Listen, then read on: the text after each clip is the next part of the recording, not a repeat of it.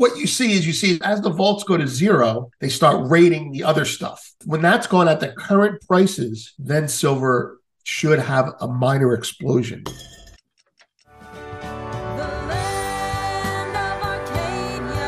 Good afternoon. I'm Vince Lanci, and this is the Arcadia Economics Silver Fix. I'm recording this at 10:03 a.m. Monday morning. Uh, you'll be seeing this around 1 p.m. Good afternoon to all of you. The topics we'll be discussing very briefly today are Citibank has a new silver report out, came out this morning. So you're at the bleeding edge of this stuff, right? Let's quickly talk about scrap destocking, banking roles and destocking. Just a quick editorial comment there. Uh, central banking's role in the return of real money and how that will affect gold first and then silver. But the idea behind that is to give you an idea of how to interpret what you're going to start seeing in the news coming out of central bankers' mouths, and then some uh, some quick observations from London by RBC on miners. Let's get going. Starting with the Citi report you know, they don't, they're not big fans of, of putting their reports out. So uh, I have some excerpts for Goldfix people. Incidentally, if you were to sign up, you'll get 30% off for Goldfix because of the Arcadia Economics relationship. All right, commodity flows. Let's start with the ETF part. November gold ETF redemptions are trending at the slowest pace since May, despite weak year end seasonals. Easing U.S. inflation and loosening labor markets create a favorable environment for the yellow metal heading into 2024. I will say this ETF redemptions have slowed off, but they have been big uh, for the last six months or so. I believe that we're enter- we're in buy season, so you're not going to see people liquidating silver this time of year, if at all. Silver ETF outflows have accelerated month over month despite a collapse in the gold silver price ratio to pre Israel Hamas war levels, suggesting pent up demand might arrive in the coming weeks. Okay, that's an interesting statement, and uh, I just want to uh, frame it a little bit. Silver ETF outflows have accelerated month over month. So what they're saying is domestically in the U.S., you're seeing a disinvestment in silver, uh, and you are meanwhile you're not seeing a disinvestment in gold. This is also consistent with what we're seeing in the CTA marketplace, where people are buying gold for war risk and shorting silver for economic risk. It's kind of a uh, I want the precious aspect of precious metals, not the base aspect. So they're all not just shorting silver or liquidating silver, they're selling copper, they're selling aluminum, what have you. But that's because of what I just described. You're not going to see that anywhere else. What I'm telling you is it, it's true. Okay. So both precious metals seem poised to rally in Q1 with higher developed market recession odds favoring gold, but an emerging market rebound supporting silver. For the week ending November 14th, commodity index, blah, blah, blah, blah. Okay, you can see the numbers there. Uh, what does that sentence mean? It means that they're saying that there's a potential macroeconomic Goldilocks going on for precious metals. Developed markets are headed into recession, so that implies easing, uh, and that implies uh, gold will have less pressure on it. On it, you know, we're not worried about inflation. It's a good explanation. Uh, and the other part of it is in emerging markets, silver will have, which is a uh, a bigger exporter of silver, a bigger producer of silver. Uh, they seem to be uh, uh, rebounding economically. Uh, I look at these two things as the same things, meaning we're headed into recession. The emerging markets are coming out of recession. We're going to be easing rates, and so the catch up comes like that. So silver leads and gold follows on the way out of recession. And that's how you look at these things together. Okay. Translation silver is being shorted by, this is me. Translation silver is being shorted by small funds buying the economy card still, which I just said, uh, buying gold, selling silver. Shanghai buys again on a weaker dollar. They are, excuse my French there. That's little notes to myself.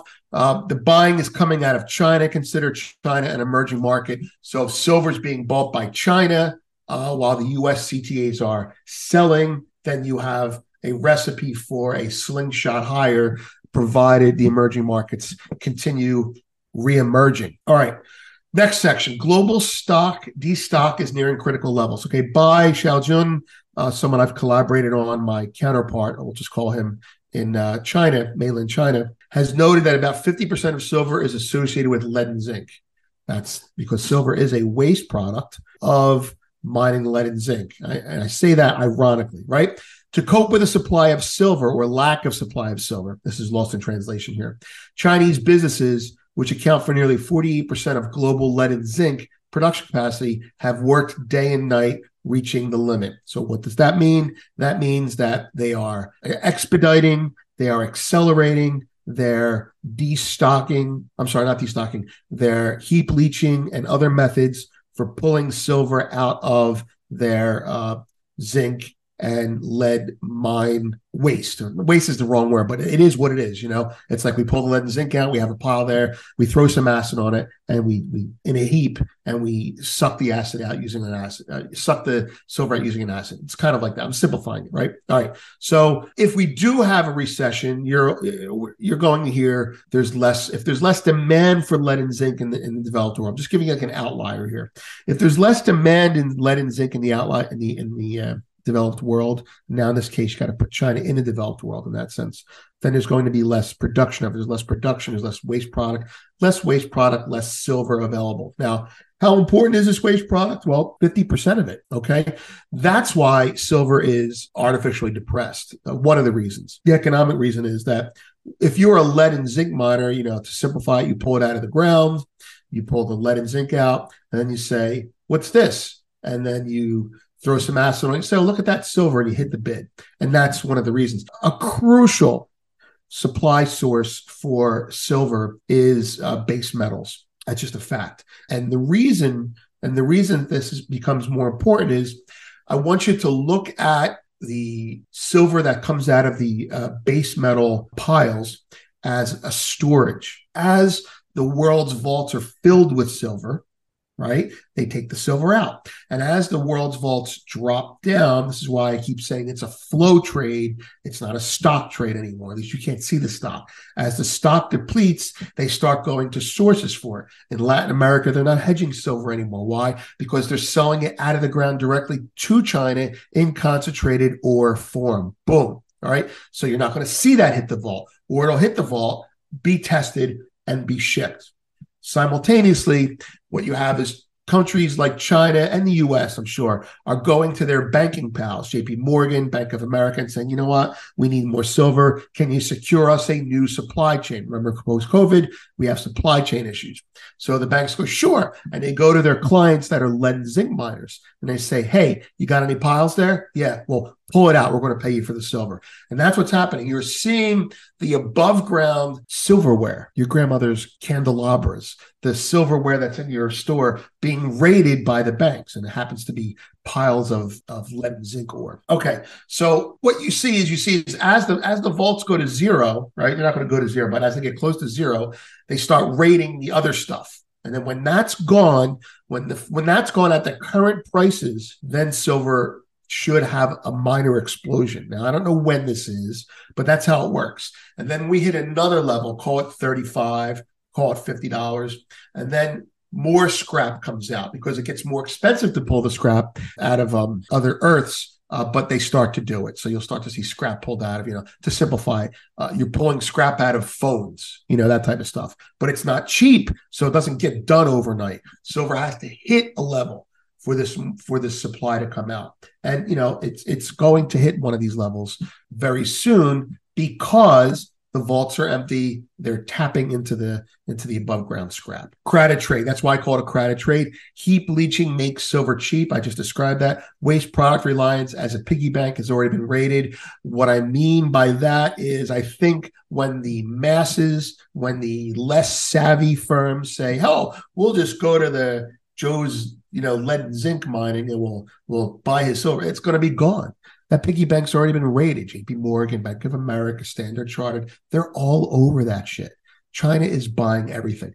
Turkey is buying now. Um, well, they were buying before, but Turkey is buying. And India, right? India, surprising for me anyway, they ramped up their buying again. And I really, you know, speculation, but I think they're buying some for Russia as well. I can't tell. But let's just look at it this way. Indian demand, which bought last year in, the 16 to 18, the $18 area, let's call it, right? They bought the $18 area and should not be buying this year, at least not at these prices, is buying again this year. That's very encouraging.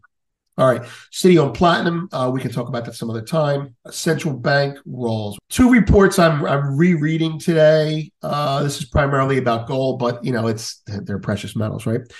Look at the dates on these reports March 2022, the stealth erosion of dollar dominance, and January 23, gold is the international reserve of arbitrage no more.